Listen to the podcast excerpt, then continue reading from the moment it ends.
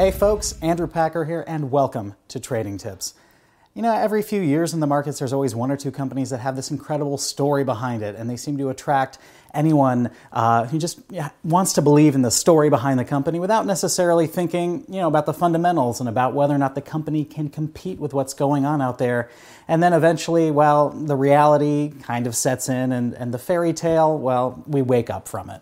And right now, it seems like a lot of people have some very wide opinions about one company in particular that's had this fairy tale story that now seems like it's falling apart at the seams. That company, Tesla Motors, ticker TSLA.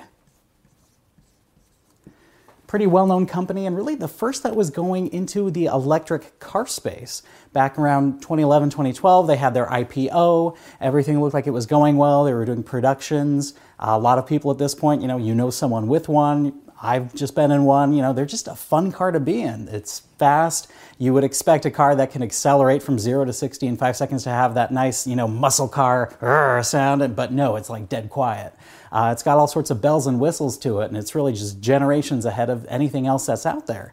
So, is it a victim of its own success? I mean, what's going on here? In the past six months, shares have lost nearly half their value after going up, up, up, up, up, and being one of the best growth stories for really the past four or five years.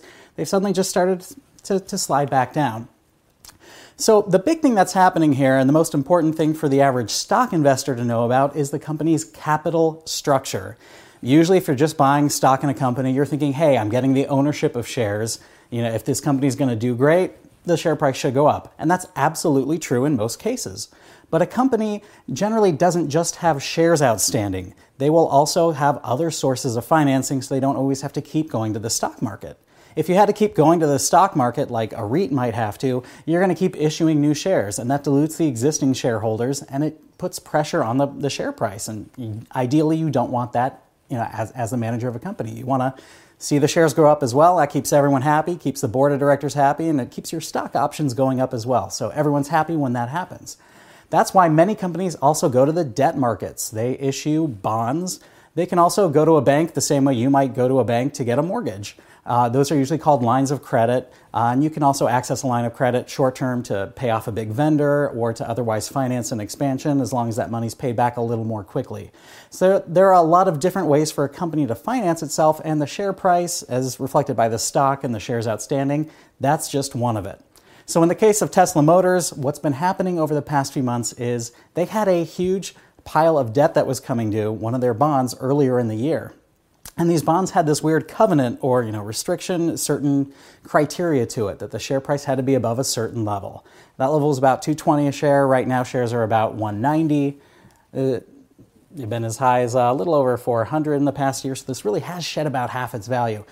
And because it shed so much of its value, these shares, uh, it looks like there's actually going to be more pressure because the bonds are coming due, the money's coming due, and the company's going to have to essentially get more funding somewhere.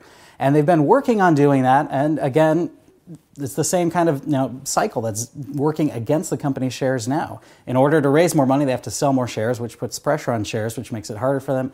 Yeah, it's a whole mess. But looking at the company and just outside of its shares and what it does, there are some problems going on right there at the same time as well. There have been some reported production problems with some of the new models. Some of the previous models have been having some quality control issues that have required people to, to send them back in. You've had a lot of people canceling their orders, whether because you know, they're fearful of the economy or they're fearful specifically of the car that they're going to get having problems. This is a company that's gone from having a big backlog of buyers to having a production backlog, and it's falling behind on all sorts of schedules.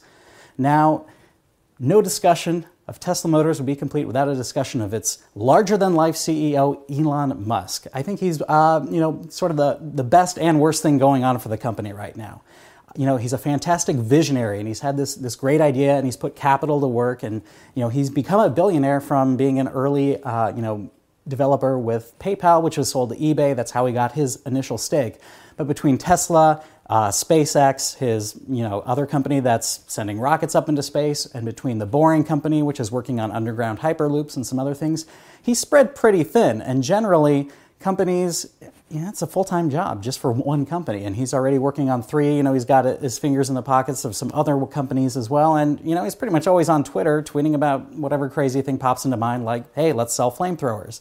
And that's another part of it. This larger than life personality, this is great for having the idea, for being innovative, but for being in the CEO role, it's the kind of thing that at some point if you're not delivering like we're not like we're seeing now if you've got a declining share price like we're seeing now it's the kind of thing that scares investors away. And that's why we've started to see a few wall street analysts come out with some pretty dire predictions. One of them even predicted that you know if all of the company's troubles continue the shares will be worth just $10 which is far lower than they are today by about 95% uh, but let me tell you, for, for a company that's around 200 right now, $10 is essentially pricing the company for bankruptcy if everything goes wrong.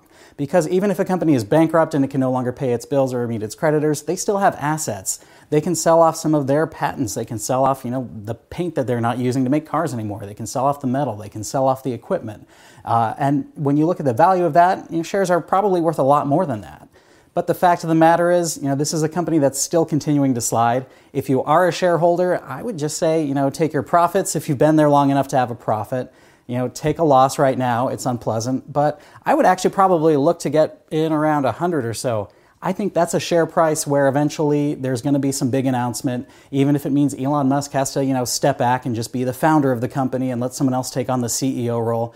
Particularly if it's someone with a background in finance and uh, you know, just getting logistics going so that they can solve the production issues. You know, this is a company that can recover. Of course, on the other end of things, you do have people who say that shares are probably worth, you know, up to $1,000 a share if everything goes right. That's a little too bullish, but you know, there's no reason why it couldn't go back to its old highs if they right the production issues and they set up their capital structure so that they don't have to issue more shares at a time when it's already sliding and otherwise, you know, deal with, with bondholders as often as they are. So that'll wrap things up for this edition of Trading Tips. Until next time, I'm Andrew Packer wishing you good trading and good financial health.